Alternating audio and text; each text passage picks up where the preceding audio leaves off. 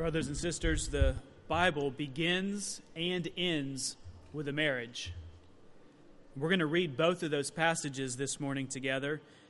If you could turn to the second in Revelation chapter 19, you'll find that on page. Well, I had it. 1039, and put your finger there. And then turn to Genesis chapter 2, where we'll have our first reading from.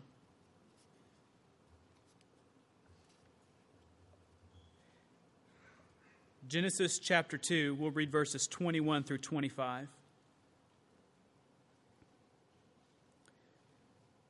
So the Lord caused a deep sleep to fall upon the man, and while he slept, he took one of his ribs and closed up its place with flesh. And the rib that the Lord God had taken from the man, he made into a woman and brought her to the man. Then the man said, This at last is bone of my bones and flesh of my flesh. She shall be called woman because she was taken out of man. Therefore, a man shall leave his father and his mother and hold fast to his wife, and they shall become one flesh. And the man and his wife were both naked and were not ashamed. And then turn with me to Revelation chapter 19. We'll be reading verses 6 through 9 together. Then I heard what seemed to be the voice of a great multitude, like the roar of many waters, and like the sound of mighty peals of thunder, crying out, Hallelujah!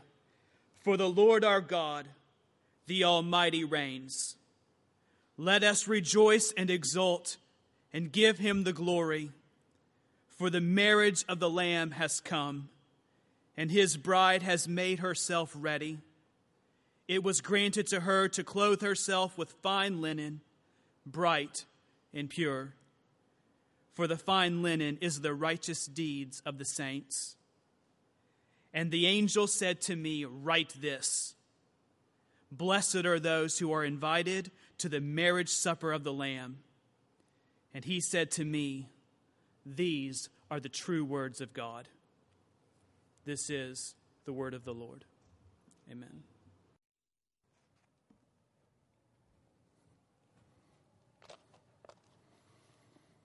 All right, week two. We're going to look this morning at the subject of marriage. We're talking about practical daily life, things that in, we encounter on a daily basis for the glory of God. And we're taking seven topics over the next six weeks, one last week, and uh, we're going to look at marriage this week. Few would argue, I think, that the last few decades have brought about nothing less than a major paradigm shift in our culture in regards to marriage.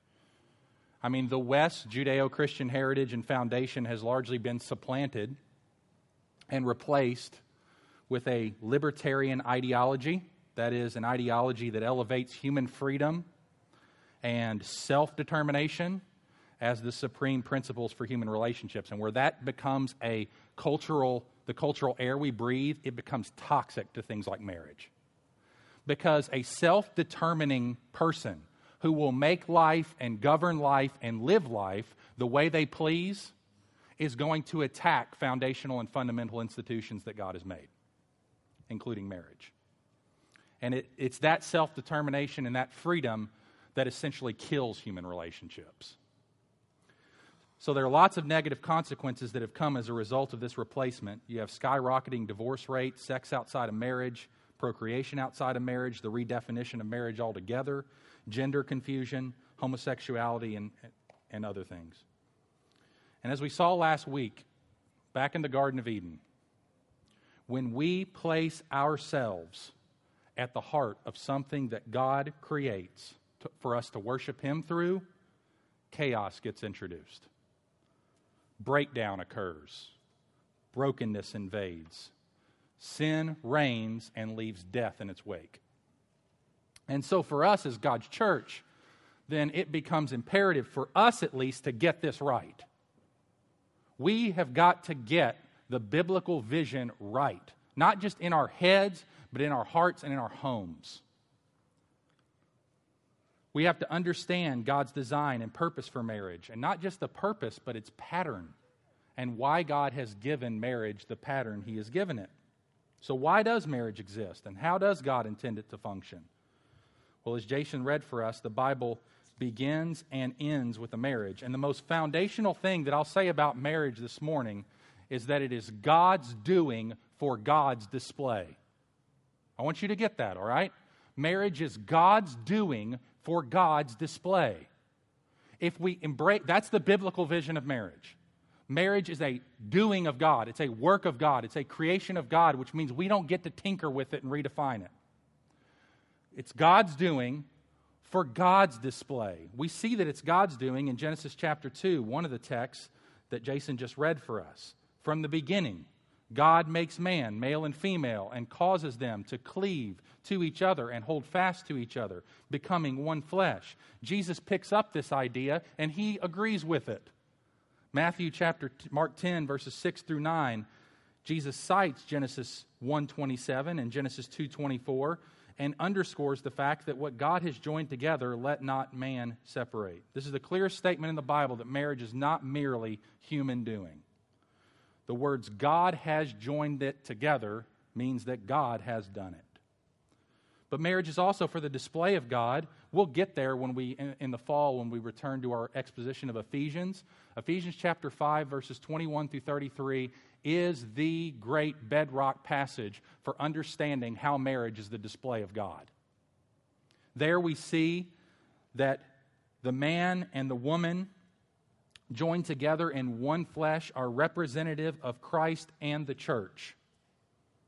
In other words, the covenant involved in leaving father and mother and holding fast to a spouse and becoming one flesh is a portrayal of a covenant that exists between Christ and the church.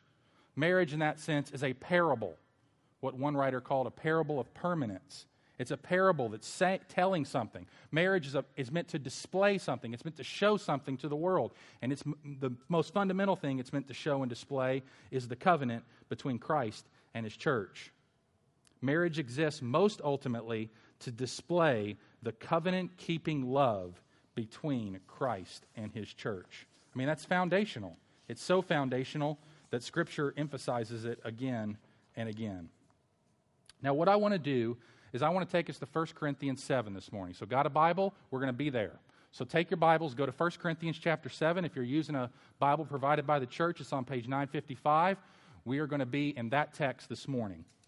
And what I want to do is drill down in 1 Corinthians 7 some, some foundations for understanding what a solid marriage is and what it's built on. All right, so, for, so 1 Corinthians 7 is the longest, most extended teaching on marriage in the whole Bible. It's 40 verses. It doesn't just deal with marriage, it deals with singleness and divorce and remarriage and all other things that we could get into. And I will make some application to that along the way. But my main focus is going to be on marriage this morning. what I want to do is mine out three foundations from this passage on, for a solid marriage. Here's the first one, and it's in verses 1 through 5. The first foundation on which a solid marriage is built is that marriage must be built on mutual ministry. Mutual ministry.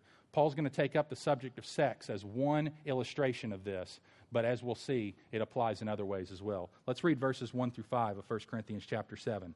Now, concerning the matters about which you wrote, so he's responding to the Corinthian church in a letter they wrote to him.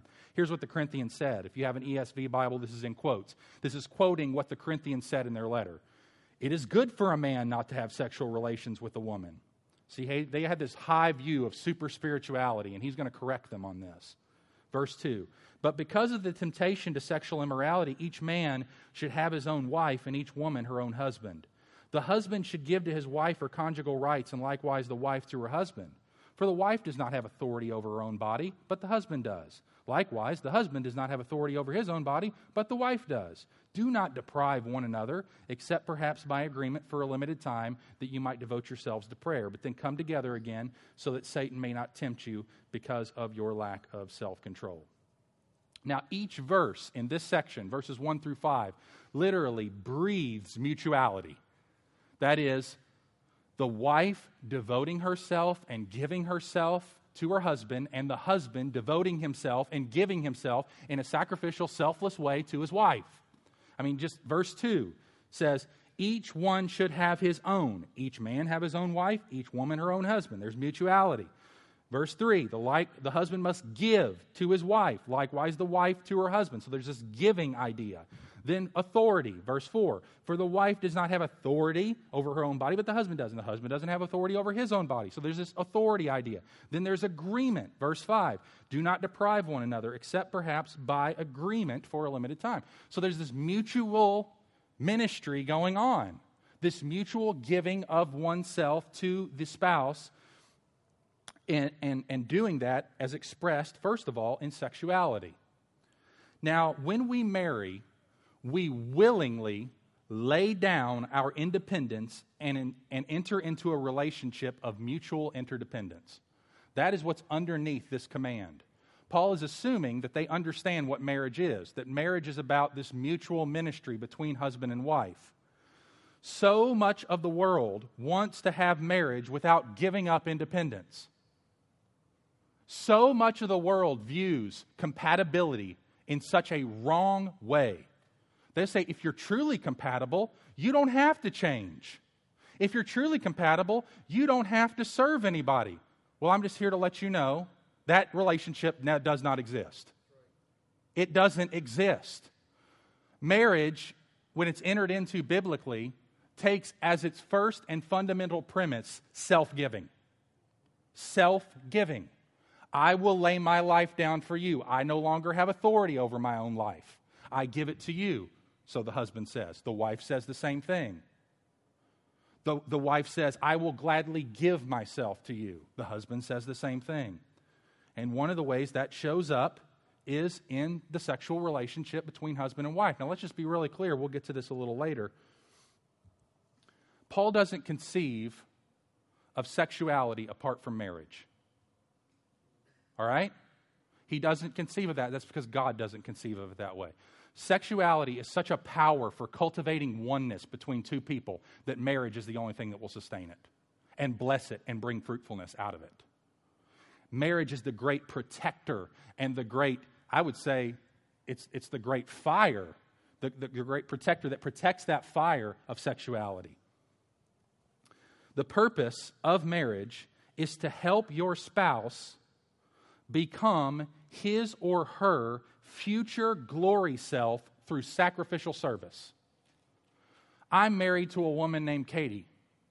My responsibility as her husband is to give my life for her such that her future glory self is being formed in her through my sacrificial service to her.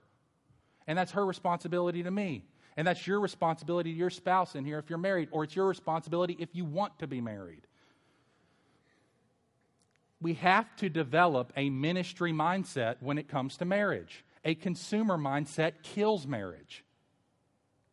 What do I mean by a consumer mindset? I mean, we all know our primary love languages. Anybody ever heard the book Gary Chapman Five Love Languages? Well, there's one in there that he doesn't mention.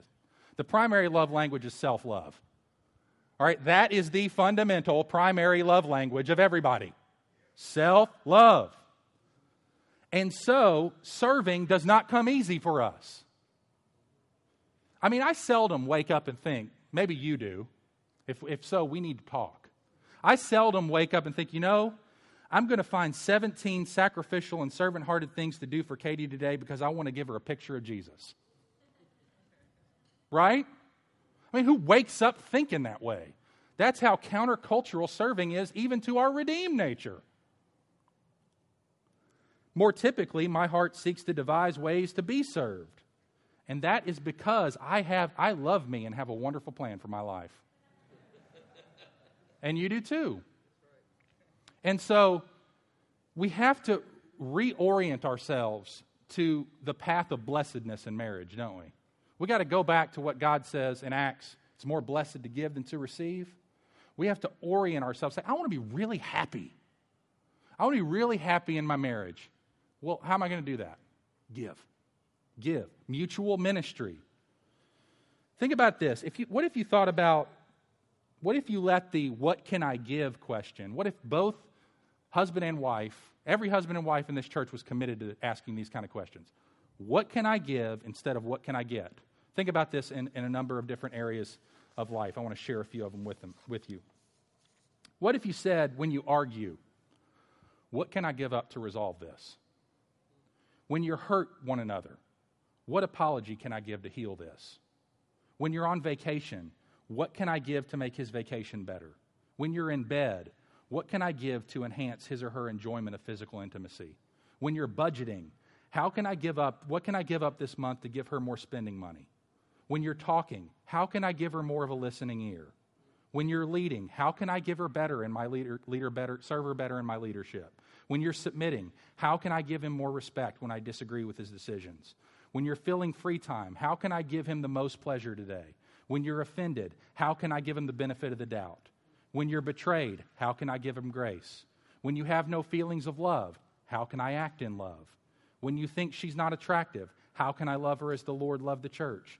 When you see his ugly side, how can I help him become more beautiful? When he's depressed, how can I give him encouragement? When she's lost sleep, how can I give a rest? What if that sort of mutual ministry was taking place? What if husband and wife were committed to giving their mind, their heart, their eyes, their hands, their body, their money to each other? They gave financially, emotionally, physically, intellectually, sexually, spiritually, giving away themselves, our whole selves. If we believe the Bible rather than our instincts and our culture, you will be more blessed in that giving than in all the getting you can imagine. And the great aim of all this marital giving is that eventually each one, each person, would become what God has made them in Christ to be. I mean, that's the vision, that's the picture, that's the goal.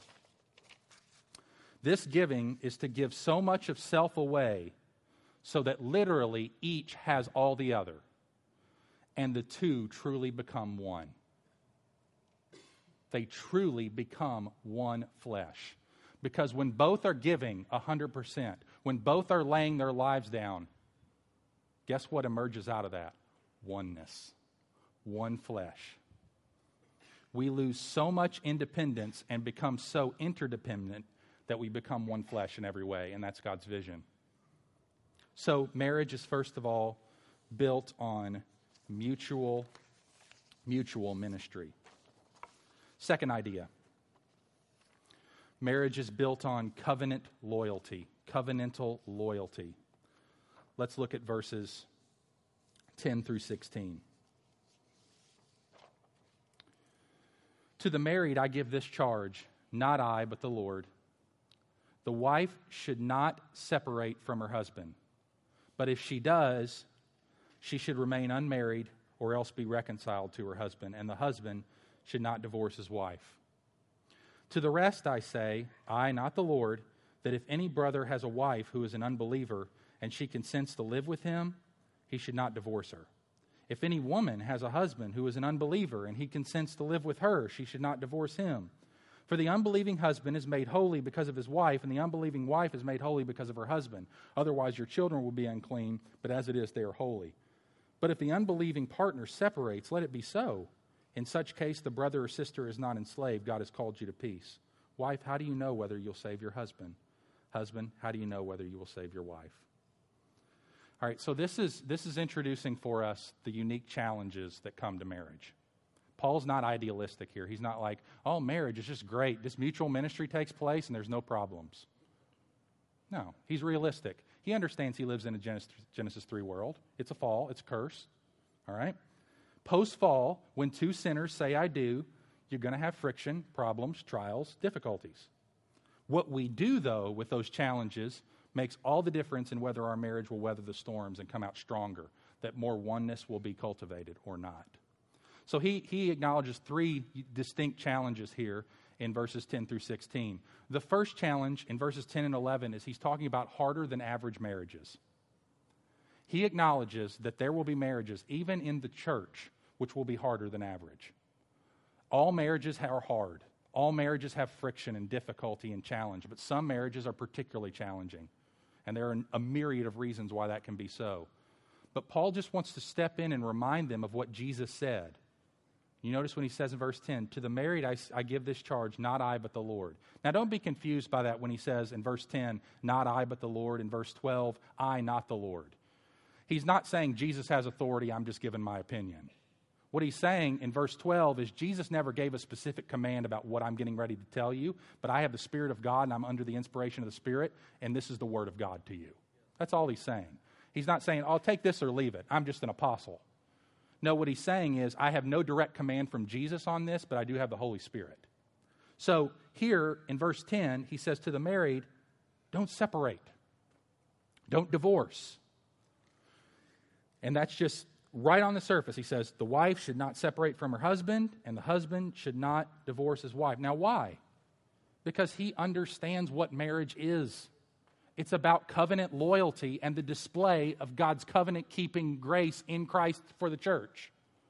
And he knows that when divorce happens, and there are biblical grounds for it, and there are some that are even acknowledged in this own chapter. We can't get into all those this morning. There are sufficient and legitimate biblical grounds for divorce. Okay? But what he's underscoring here is that covenant loyalty and seeking to preserve the covenant must be of highest priority to the Christian if at all possible, seek to preserve it. Now, it's not always possible. Okay? And he acknowledges that. He says in verse 11, if she does, she should remain unmarried or else be reconciled to her husband. So there's the possibility of reconciliation and there's the possibility of separation. But his goal and desire is that the marriage be saved, that covenant loyalty be uh, shown. And then he gives the example of an unbeliever and a believer spouse in verses 12 through 16. And this is where he begins to talk about well, okay, one spouse is a Christian and one person isn't. Now, likely, this was created because of the coming of the gospel to Corinth.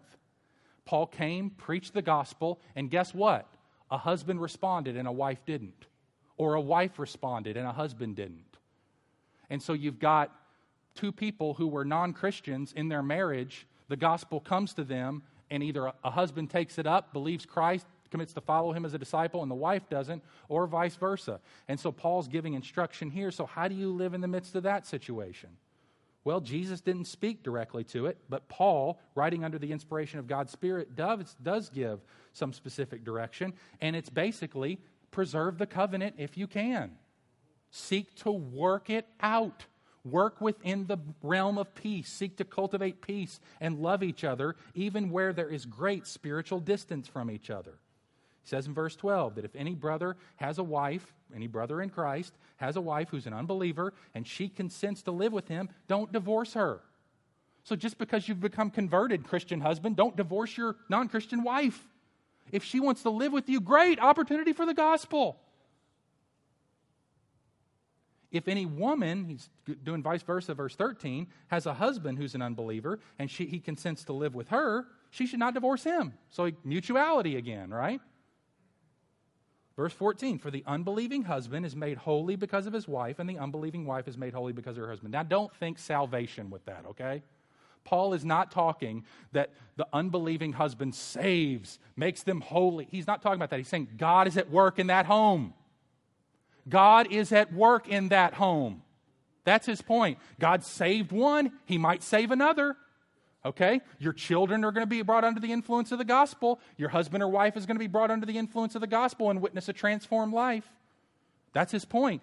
And he summarizes it in verse 16. Wife, how do you know whether you'll save your husband? Husband, how do you know whether you'll save your wife? God's at work in that home. Preserve the covenant, if at all possible. That's his point. So don't lose, don't get all you know, bogged down by what? What does it mean children are unclean and that they're holy and that the unbelieving wife is made holy and all that? It just means God's at work. God's holy presence is there in that home, at work in that wife, at work in those kids. And if they're willing to consent to stay with you, that is already an evidence of God's work. So don't lose heart, don't, dis- don't get discouraged. Maintain the covenant. Now, why is he harping on this so much? I mean, why is he just so strong about maintaining covenant and well, because he understands something fundamental about the biblical view of marriage. as covenant.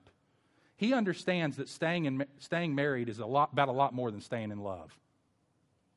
What do I mean by that? He means it's about keeping covenant till death do us part, as long as we both shall live.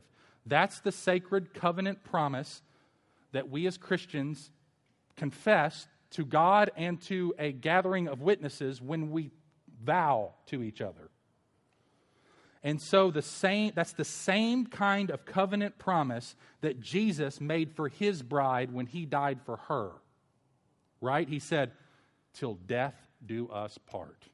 And this risen son of God is not dying again. All right? And as long as we both shall live, and this risen Son of God is living forever. So, therefore, what makes divorce and remarriage so horrific in God's eyes is not merely that it involves covenant breaking to the spouse, but that it involves misrepresenting Christ in his covenant. Christ will never leave his wife, ever, ever, ever. There may be times of painful distance and tragic backsliding on our part, but Jesus keeps his covenant with his church forever, and marriage is to be a display of that. And Paul gets that, he understands that, and that's why he's working towards the preservation of it as well. Now, in our day, the, the idea of marriage as a covenant in, in, in our broader culture is entirely lost. It, it doesn't, we're, we're not thinking in covenantal terms. I mean, it's like two people love each other, why do they need a covenant? You know, they love each other. Why do they need to get married? I mean, that's, that's the sentiment of a large part of our culture. What matters is love, not marriage. I would take issue with that because Scripture would take issue with that. Love needs a covenant. Love needs a framework of binding obligation to make it fully what it should be. Love needs a covenant to make love stronger. Why do I say that? Let me read you a quote from Tim Keller. A covenant relationship is not just intimate despite being legal, it's a relationship that is more intimate because it is legal. Why? Why should it be so? Here's what he says. He says, We can begin by observing that making a binding public marriage vow to another person is an enormous act of love in and of itself, isn't it? Someone who says, I love you, but we don't need to be married, may be saying, I don't love you enough to curtail my freedom for you. So they don't love you very much because they're not willing to marry you. The willingness, Keller says, to enter a binding covenant, far from stifling love, is a way of enhancing, even supercharging it. A wedding promise is proof that your love is actually at marriage level as well as a radical act of self giving all by itself. End quote. So that's why a covenant is so critical. It not only upholds love and demonstrates love, but it strengthens love. So that's point number two covenantal loyalty. So we've seen that mutual, mutual, uh, a strong marriage is built on mutual ministry the husband laying his life down for the wife, the wife laying her life down for her husband, giving up their independence so they might cultivate an interdependent oneness. It's based on covenantal loyalty. Come hell or high water, I'm with you. I love you till death do us part, and I will pursue you and cultivate this marriage together. The last thing that's needed is an eternal trajectory. An eternal trajectory. That is an eternal perspective, an eternal mindset to this, not just a temporal mindset. See, marriage has a way of just keeping you totally ab- absorbed in the temporal. And that's for good reason, and it happens because Paul even acknowledges it. Let's look at verses 28 through 35 of 1 Corinthians chapter 7. But if you do marry, he's talking to the unmarried right now, and he's telling them that if you do marry, you should know a few things. Verse 28 But if you do marry, you have not sinned, which the Corinthians thought. They're like, well, it's more spiritual to be single. And he says, yeah, you don't have a realistic, like you of all people, the Corinthians, you should realize that sex, your sexuality is a real problem. You need to get married. Like he's like, I mean, it's, it's almost like they're writing to him. It's like, well, you said that we, you know, we should be like you and, and it's, you know, we should be single and devoted to the Lord. And he's like, yeah, I understand that. It's devoted, devotion to the Lord is, I'm able to be more devoted to the Lord in a certain sense than married people are, but that doesn't mean that marriage is sin. That doesn't mean marriage is wrong. It's the vast will of God for most people. But he says, verse 28, if you do marry, I want you to know you have not sinned. And if a betrothed woman marries, she's not sinned. Yet those who marry will have worldly troubles and I would spare you that.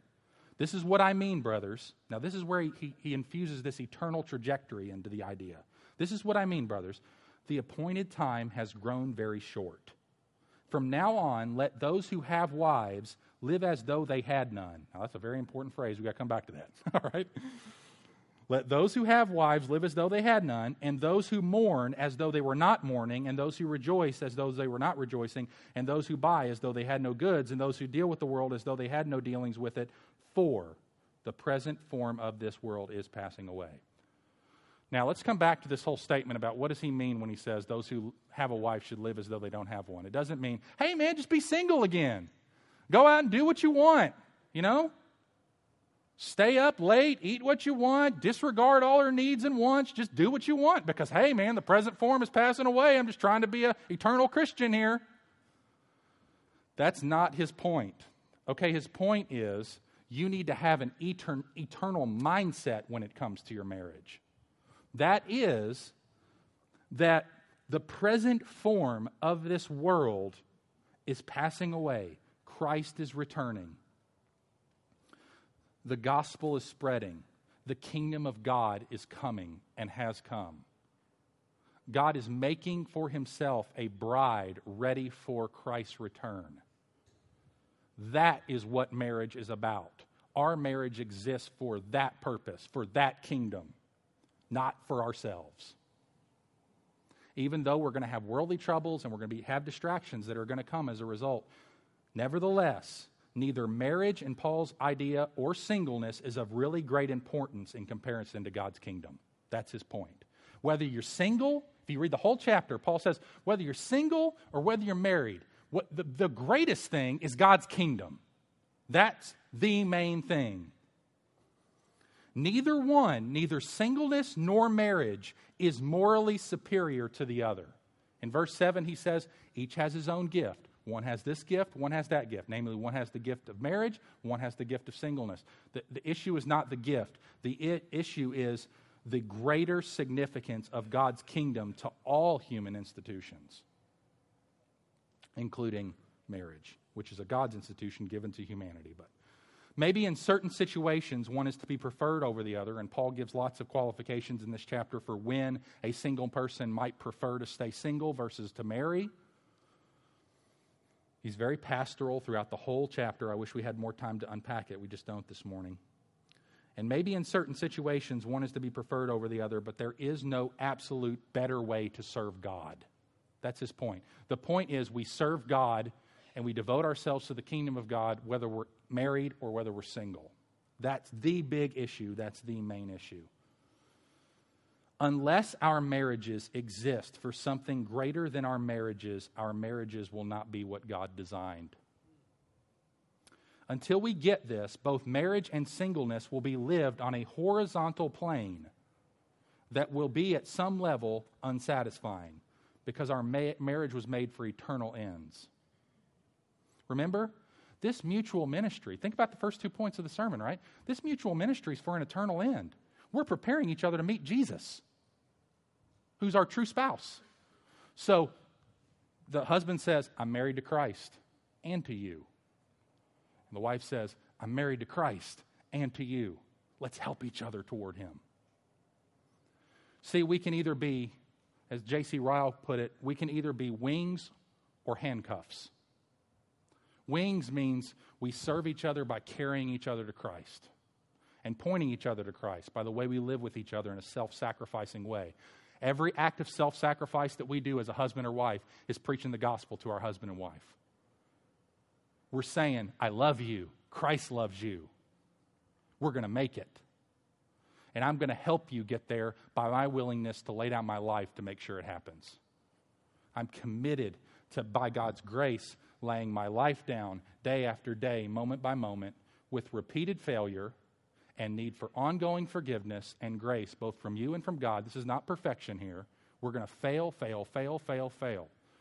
But the point is the resolve of the heart that by God's grace, I'm going to keep getting up, keep serving, keep serving, keep serving, repent of my selfishness, and I'm going to keep serving. And I'm doing that to help you get to heaven. And then, so that, that mutual ministry is foundational, and then that covenant loyalty is also foundational, isn't it? Because it says, I'm with you because He's with us, and He's committed to us, and I'm committed to you. So the goal, the goal is a life of devotion to the Lord. And for some, and Paul alludes to this, for him it would have been marriage is a distraction. Marriage was a distraction for the Apostle Paul. He didn't need it. He was given the gift of singleness, which means he didn't have a craving for sexuality that needed to be fulfilled in marriage. That's a rare gift, but it is a gift. And there are people that I've known that possess it, and sure, people that I, you know that possess it. And there are others, and I would put myself in this category, that singleness would be a profound distraction. It would be. God has given me the gift of marriage because it is the very best thing for me in my sanctification. And it is the very best thing for most people in their sanctification because no one can have a more refining influence on your wife or on your life than your wife or your husband. Your spouse is refining your character. And so, for the most part, that is God's desire for most of his people but it's not his only desire. And he gives the gift of singleness for the purpose of serving Christ and not serving self. His vision of singleness is radically different from Western culture's vision of singleness, which is I don't want to be tethered to any responsibility. I want to do what I say I want to do. Paul would call every single one of those people to get married. He would. If you're living your singleness for your own ends, you need to get married. If you're living your singleness as an offering to Jesus Christ, laying your life down in sacrificial service to Him and to His church, Paul would say, remain single if you can. That's what he would say. I'm convinced. Read 1 Corinthians 7. But he would say, if it's, if it's a, it goes back to our sermon on Mother's Day from 1 Timothy 5. We saw it there. Those women who were kind of younger widows who were idle and going from house to house, he said, command them to marry. They don't have enough responsibility. They're going to live as, a, as an offense to the gospel. Don't do that. So, Paul is all about having responsibility placed upon us for the care of other people. And so for some people, for most people, I would say that's marriage and family. For others, it's singleness devoted to the kingdom of God and to the church. It's, there's no independence here. All right? Singleness is a more effective way to give your life in, in a specific way, a sacrificial way, a focused way to a particular area of the kingdom of God and the church. All right? It's not so that you can be unhindered from the obligations of marriage just so you can be independent. Okay? Very important to note and encourage you to look at the chapter for, for more on that. All right, let me close with some application, and I'll be brief here. And I want to make this application to young people. All right? So I'm, I'm gearing this application time to people who are looking at marriage down the road, which will be, for, the, for most of you, what God will call you into. All right? And I want to give you five things that need to be in place that you need to be cultivating in your life right now, teenager on up, to to cultivating preparedness for that. All right? And I'll be very brief with these. Number one, first of all, young people, you need a clear commitment to Jesus Christ as Lord of your life. Who will be your Lord? Who will dictate your decisions? Who will reign as supreme over your choices? Yourself or Christ? All right? Are you submitted to God's word and what it says? Or are you presently being informed and shaped by our culture in regards to its definition of marriage? Is growth in godliness part of your goal in pursuing relationships? Because that's the purpose of marriage. Don't set yourself up for failure, please. Please. I'm pleading with you. I've already seen it in my friends. We were taught the same stuff. I got reminded of this when I was in college. Please listen. You have to make growth in godliness the primary goal of pursuing relationships because that's God's goal for your marriage. Is the vision for your marriage a biblical vision built on mutual ministry? And is Christ the functional Lord of your relationships? That would be my first series of questions. Christ being supreme as Lord of your life. Second, a carefully considered purpose for initiating a relationship. Dating and courtship is not the issue. The why is the issue.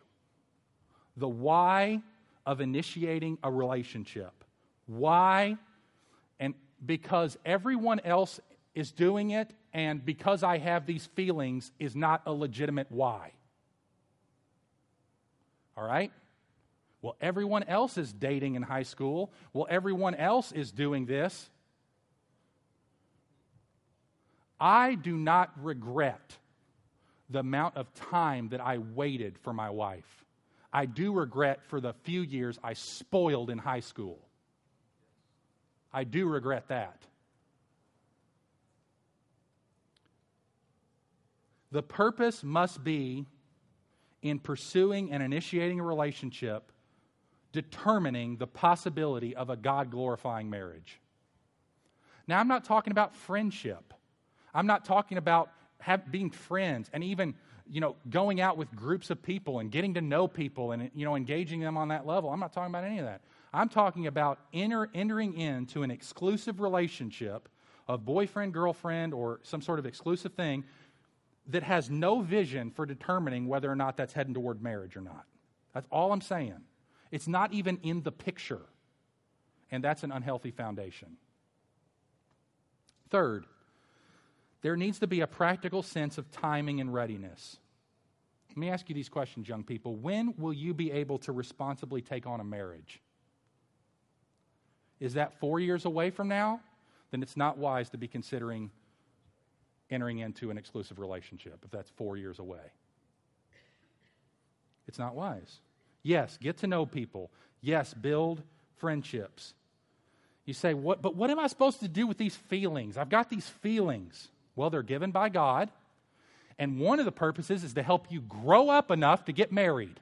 It's supposed to motivate you to get ready. And they're given to you to see if you can cultivate the kind of selflessness you will need when you go into marriage. So, you know how you can serve your spouse now or your future spouse now? Cultivate self control, cultivate selflessness. It's a key ingredient to a healthy marriage and you say, so I'm going to focus. If, I, if, I, if the timing's way off, if I've got a long way to go to get ready, I'm going to focus on cultivating godliness, finishing school, engaging in productive work, learning to handle money, saving, giving, taking care of my responsibilities, fostering an increased dependence on God and love for the local church, and a radical independence from needing adults to support you. So that it's both of those things, right? And so it's a practical sense of timing and readiness. And this leads me to number four. You need the church to help you with this, especially your parents. Okay? The absence of parental involvement in a preparatory and developmental way can do great harm here. So, the oversight of godly people who have your best interest at heart and desire your well being and are not trying to control you with their counsel, but they're trying to give you wise counsel. We should open ourselves up to that. That's a sign that you're in a healthy relationship, is the degree that you make yourself accountable to other people. That you open yourself up to accountability to the body of Christ, or specifically to my parents, and then maybe, maybe one or two other people. So it's, I have enough people in my life giving counsel, giving oversight, that are godly people that have my best interests at heart, that love us, that love me, that are committed to my well being. And then, fifthly and finally, a purpose resolved to be sexually pure until that point. And man, I mean, I, I wasn't a teenager that long ago, okay, and I stood out like a sore thumb then too. But you will stand out even more so now All right? And this is an opportunity for you to demonstrate the ultra satisfaction of Christ. Man, can you preach the gospel if you remain a sexually pure young adult? What is up with you, dude? I mean, you know, why don't why don't you just like what's causing you to not give in? You got opportunities left and right. And you can present a really compelling witness. That is, if those other things are in place already. There's a reason I put that one last and not first. Because supremacy of Christ is first, submitted to his lordship, focused on the goal and purpose of initiating a relationship, which is the possibility of a God glorifying marriage. And then a practical sense of timing and readiness, and then the oversight and accountability of parents and other godly people. And then the resolve to be sexually pure, which means as we enter into these relationships in a, in a, in a, a good time way, like the Song of Solomon encourages us to not let love be awakened before its time. But as we do that, then we think about where we go and how often we're alone and how much time we spend together.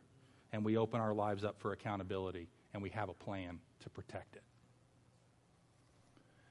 That's really practical counsel, young people. I don't get to speak to you very often about, about these kinds of things, but I, I hope you hear my heart in that this morning.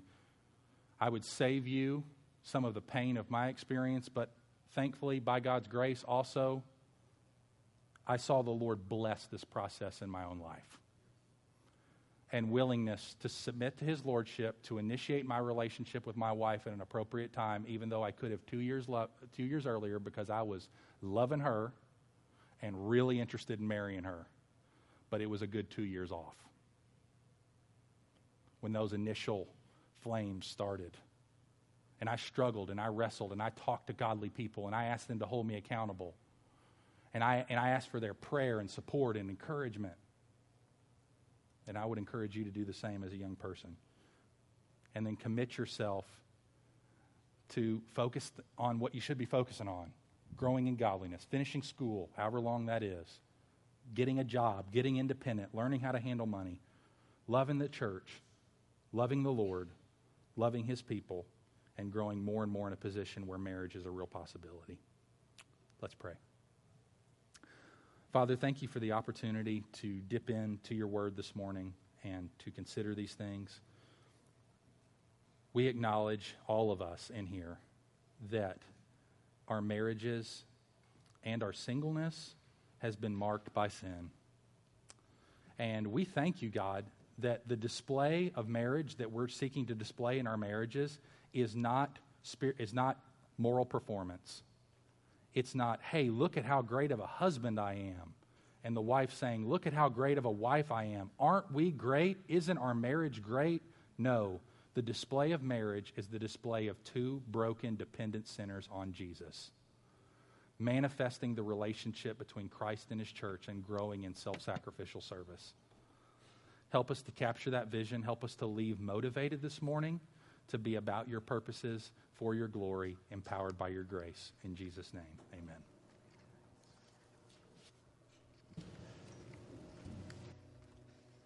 Brothers, we're going to continue to sing.